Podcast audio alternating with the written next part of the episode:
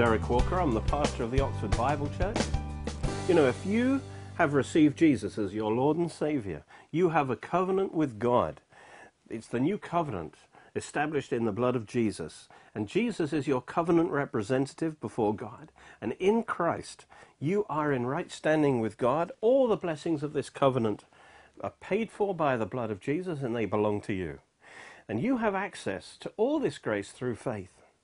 And in this series, we've been seeing that healing is one of these covenant benefits or blessings bought and paid for by the blood of Christ. And so it's available to all, as Psalm 103 says Bless the Lord, O my soul, and forget none of his benefits, who forgives all your iniquities, who heals all your diseases. One of his covenant names is Jehovah Rapha. The Lord is our healer. So, in other words, healing is not a hit or miss affair. It belongs to us through the atonement of Christ. And that means that if we know and believe his promise, we can come to God and receive our healing. You know, many come to God believing that God can heal, but they don't know the basis on which he heals. And so most think it's a sovereign, it's just the sovereign will of God whether he heals or doesn't heal. He chooses to heal some, not others. But it's not that way concerning salvation and the forgiveness of sins. We know that he wants to save and heal and he save and forgive all on the basis of the cross because he died for all. His will is to save all. So he died for all on the cross so that whosoever can come to him and receive it. So if he provides forgiveness on the basis of the atonement, then why would healing be any different? So in this series, we've been looking at the abundant evidence that healing is in the atonement. This week, we're going to focus on a certain New Testament scripture that states the matter plainly, and it should end all argument, really, on this issue. It's Galatians chapter 3, verse 13. Christ has redeemed us from the curse of the law, and we're going to see that the curse of the law includes every kind of sickness.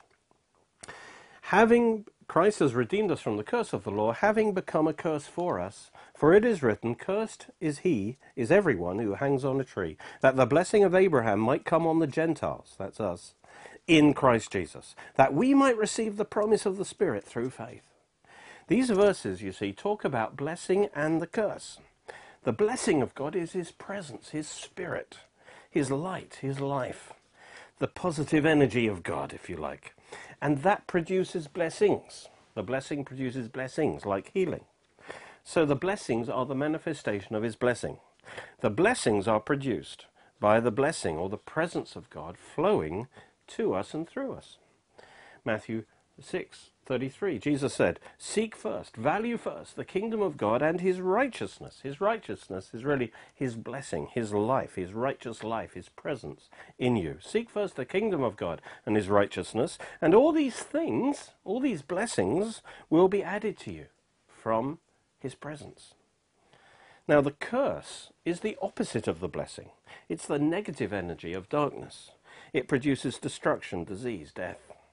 Whereas righteousness carries and releases the blessing of life, sin carries the curse of death.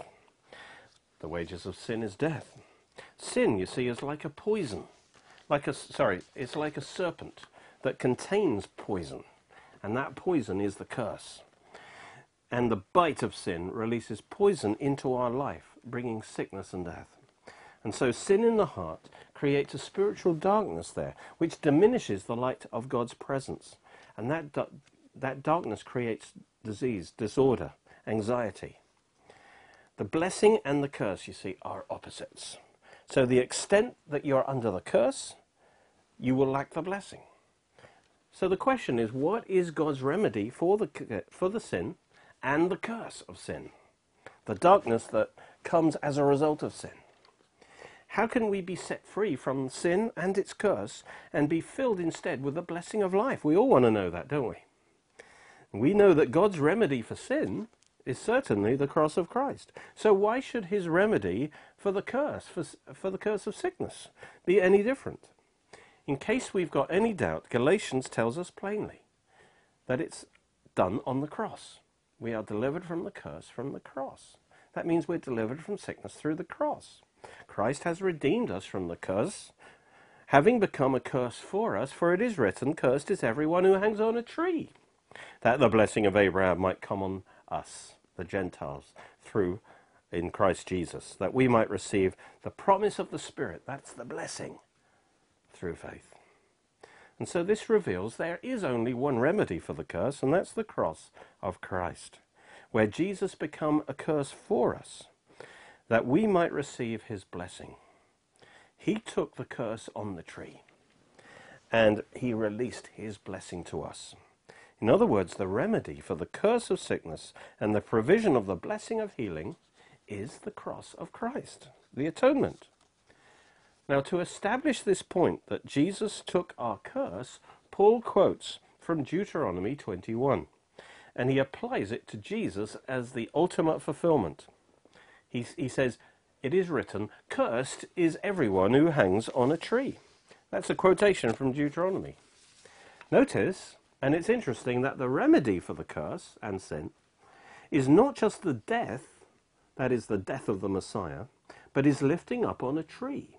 That's important too. The reason for this is that the whole problem of sin and curse began at a tree. It, it comes from a tree, the tree of the knowledge of good and evil. You see, when man rebelled and he ate from that tree, and he chose independence from God, separation from God, the God who is blessing and life, and that plunged him into death and it came from a tree because he chose to eat of a tree.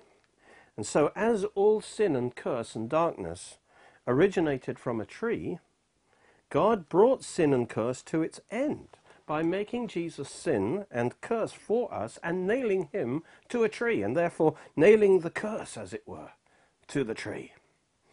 And so all sin and curse was put on Jesus on the tree. So sin and curse was finally judged and brought to an end on a tree in order to set us free. And so there can be no release from sin or the curse of sickness apart from the tree of Calvary. Now, earlier in this series, we saw God revealed his remedy for sin and sickness in Numbers 21 when Moses lifted up the bronze fiery serpent on a pole. And that serpent represented their sin. Sin is a serpent that contains poison. That's the fiery, because when you're poisoned, it, it's like a fire, sets your body on fire. So it's a, it's a serpent that contains poison, a fiery serpent. And it contains the curse, in other words, of sickness and death. And bronze represents judgment. So that bronze serpent is a picture of sin and the curse, but it's been judged. It's been lifted up on a pole and it's been judged. And God revealed, therefore, through this the re- what the remedy was. It was that their sin and their curse would be lifted up and judged, so that all who looked on the bronze serpent lived. They received life, they received healing, and they received forgiveness. And all who looked lived because they saw their sin judged, their curse taken on that pole by that bronze serpent, so they could be free and they received the blessing of forgiveness and healing. This was a picture, of course, of the Messiah who would be lifted up and become sin for us and a curse for us on the cross. And being a curse means he took the consequences of sin, which includes sickness. And he did it so we'd receive righteousness and blessing. He did it by bearing our sin, our sickness, our death, so that we could receive forgiveness, healing, and life. He received our sin and he received the poison of that sin, which includes sickness, on himself. And as I said, because it was a bronze serpent, it means that Jesus was judged. And our sin was judged on Jesus. And our curse was taken by Jesus. And he received the judgment on himself. And so Jesus has taken the serpent of sin and its poison, and he's defeated it once and for all. And once you look on Jesus, and once you see that your sin and your curse has been taken by him, and it's been judged and nailed to the cross, and therefore it has no longer any right or any power over you, then you can walk free and receive the blessing of life. What God did for Israel through the bronze serpent, he did for the whole world through Jesus being lifted up on the cross. So healing, you see, is in the atonement because Jesus didn't just take our sin, he took our sickness. He took the curse and it received its judgment right there on the cross. And if we look, we live. If Israel received healing in the Old Testament through looking to the picture of Jesus on the cross, how much more should we be able to receive healing by looking to Jesus on the cross, bearing our sins and our sicknesses, and receiving the life, the healing that flows from the cross. Jesus claimed he was the fulfillment of this in John 3. He said, As Moses lifted up the serpent in the wilderness, so must the Son of Man be lifted up on the cross, that whoever believes in him should not perish. Whoever believes in him, whoever looks to him, should not suffer the curse, in other words, but have eternal life, that have the abundant life, that have the blessing. For God so loved the world that he gave his only begotten Son to die on the cross, that whoever believes in him, whoever looks to him, should not perish but have everlasting life. If healing is in the type, how much more in the fulfillment? And so we can be sure that on the cross, Jesus took our sin and its poison, our sickness. And if we look by, to, in faith to the cross, we can receive forgiveness from our sins, and in the same way, we can receive freedom from the curse of sickness. That's what Galatians says. Christ has redeemed us from the curse of the law, having become a curse for us, for it is written, Cursed is everyone who hangs on a tree, that the blessing of Abraham might come on the Gentiles in Christ Jesus, that we might receive the promise of the Spirit through faith. This clearly states that healing is in the atonement of Christ. It's available to us through faith, in to receive through faith uh, in his promises and his power. Faith, you see, sees Christ taking our sin and curse on the cross, and faith believes his promise and receives his blessing of life.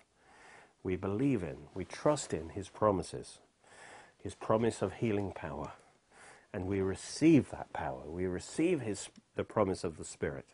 We receive his Spirit through trusting in his word. So the curse of the law is a consequence of sin, of breaking his law his commands. You see, God is the source of all life, all love, all peace, all blessing, all health. And sin cuts us off from that life. And so it diminishes his presence in our heart and life, and it brings us under the, a curse. And the curse is not actually quite the same thing as divine punishment. God doesn't directly bring the curse on us as a punishment, but the curse is an inevitable consequence of sin. Sin, you see, just automatically separates us from the blessing of God. And it automatically carries darkness with it. So when you sin, sin always just automatically brings curse. When we sin, you see, we turn from the light to darkness. And so we submit ourselves to the power of darkness. And that is bound to bring destruction. When we reject God's word, we're separating ourselves from his blessing, from his provision, from his protection that comes from his presence. The curse, you see, is an automatic result of sin, resulting in the absence of God's life and blessing. As darkness is the absence of light, so weakness is the absence of strength, sickness is the absence of health. These things are aspects of the curse. God's presence, you see, will bring always health, but his absence opens the door to sickness. Our sin brought us under the curse because we lost God's presence. But Jesus, the good news is this Jesus took our curse on the cross so that we might have the blessing of life. And we can receive this freely by seeing Jesus on the cross take our sin and our sickness and releasing his healing power to us, as well as his forgiveness we mu- it's vital, you see, to, to receive. We must see Jesus die for our, our sicknesses as well as our sins. So, the law was introduced. It had a purpose to teach man the reality and the curse of sin, and to prepare man to receive God's remedy through Christ. And it revealed by detailed commandments what God's standards were, so that man truly knew his sinful condition. And also, the law revealed the curse of sin. And the sin and curse was around before, but the law just made man more aware of it and his need for God's solution. And the law also revealed the solution through all the sacrifices, that through the sacrifice was the solution to, the, to sin and the curse, through the Messiah. The Messiah would be the one who would redeem us from the curse of the law and from the power of sin. And so man would look to the Messiah and accept God's remedy by faith. Then he could be forgiven of his sin and delivered from the curse. The law did not provide the answer in the sense that it didn't provide the blessing, but it did point to the one who would provide the blessing, the source of the blessing, and that, of course, is Jesus Christ. And so the law revealed that man's only hope is not in the law, but in looking to Christ and receiving what Christ would do through his sacrifice on the cross. Christ alone has the power to redeem you, to set you free from the power of sickness and sin. And he did it through the tree. And that's our message today that Galatians summarizes that Christ, the Messiah, did it through the tree. And the whole Old Testament is pointing to that fact. What is the curse of the law? I just want to show you that it is, includes sickness. The curse of the law, the consequence of breaking God's law, is given in detail in Deuteronomy chapter 28, verse 15 to 61. It's got the areas of poverty, sickness, destruction of life. Everything breaks down outside the presence of God. And as we just look at some of the verses very quickly, you'll see that sickness and disease is a big part of it. Verse 15 It will come to pass, if you don't obey the voice of the Lord your God, to observe carefully all his commandments and statutes, which I command you today, that all these curses will come on you and overtake you. Verse 21 The plague will cling to you. That's infectious diseases. Consumption. That's tuberculosis. With fever, inflammation, severe burning fever, with the sword, with scorching. That's sunstroke, skin eruptions. And with mildew. The balls of Egypt. That's sores and inflammation Tumours, ulcers. With the scab, that's scurvy and eczema. With the itch from which you can't be healed. Madness, that's mental issues. Blindness, confusion of heart. The knees, knee problems. And on the legs, severe boils which can't be healed. And from the sole of your foot to the top of your head, boils. It says, The Lord will bring on you or cause to come on you extraordinary plagues. Great and prolonged plagues, serious and prolonged sicknesses Chronic diseases, in other words, all the diseases of Egypt will cling to you. What a terrible list. But you see, all these are the curses, and they all are sicknesses of all different kinds.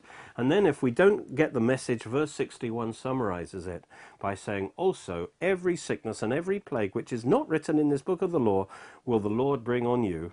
Or we, could translate that the Lord will not allow to come on you uh, sorry, the Lord will allow to come on you until you're destroyed. So basically, there it's saying every sickness is part of the curse. Sickness doesn't come from God, but when Israel sinned and moved away from the presence of God, God had to allow those sicknesses to come upon them. You see, the Hebrew words can be read in a permissive sense. It can sound like God sent them, but actually, they've turned away from God, and God then allows them, he gives them up to their free choice, and the sickness is able to come upon them. God gave them a choice. He said, blessing, cursing, life, death. Choose life, choose blessing. You see, God wants them to be well, but it's their choice. So every sickness is in the curse of the law, and Galatians says that Christ has redeemed us from the curse of the law. Therefore, Christ on the cross has redeemed us from every sickness. That's good news, isn't it? That means divine healing is in the atonement. How can there be deliverance from the curse? Since all have sinned, there's only one way, and that's a righteous man must take the curse for us. And that's what Jesus did on the cross. He took the curse for us so that the blessing of healing could be ours. Sickness is a curse of the law, according to Deuteronomy 28, but according to Galatians 3, Christ has redeemed me from the curse of the law. Therefore, I have been redeemed from sickness. Praise God. I would paraphrase it like this Christ has redeemed us from the curse of sickness, having become a curse for us on the cross, for it's written, Cursed is everyone who hangs on a tree, so that the blessing of healing might come on us through believing in his power and receiving his Spirit. To understand how Christ redeemed us from the curse, let's go back to the Old Testament picture that Galatians 3 is referring to when it says, It is written, Cursed is everyone who hangs on a tree. This is taken from Deuteronomy 21.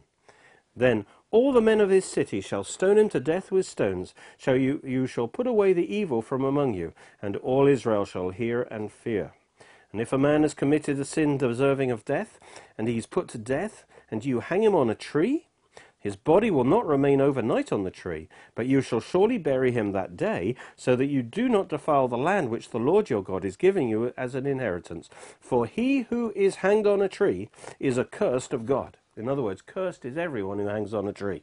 The guilty man, you see, who committed a crime worthy of death, was firstly stoned to death. Secondly, he was hung on a tree. Thirdly, he was buried before sunset. And in this way, the curse the defilement of his sin was removed from the land. You see, a man's sin brings a curse on him, and from him it spreads to his family, his town, and his land, and his nation. Justice demands that the penalty for sin be paid. The man must die. Um, and, but more is required, even than his death, for the sin and the curse to be removed. According to Deuteronomy, he must be hung on a tree. This represents the man taking the curse on himself, so he becomes the curse. Then, when he's buried, the curse is fully put away. It's removed from the land. The burial is important too. Otherwise, the sin and its curse is still operative, defiling the land, diminishing the presence of God. So, in the burial, the curse, or the man, which is, he's become a curse, so the man, the curse, is put away and the land is free. Thus, in the law, a guilty man carries the curse for his own sin by being put to death, hung on a tree, and in that way he removes its curse from the land when he's buried. And God's revealing that this is how the curse of sin is to be removed. But the law, and thank God for this, the law also reveals another truth that through the animal sacrifices, the truth is revealed, the principle of substitution whereby a righteous, innocent man may take the place of the guilty and bear the curse instead of him. And that's what Jesus did for us. So the law also provides in this Deuteronomy picture a picture of what Jesus would do on the cross.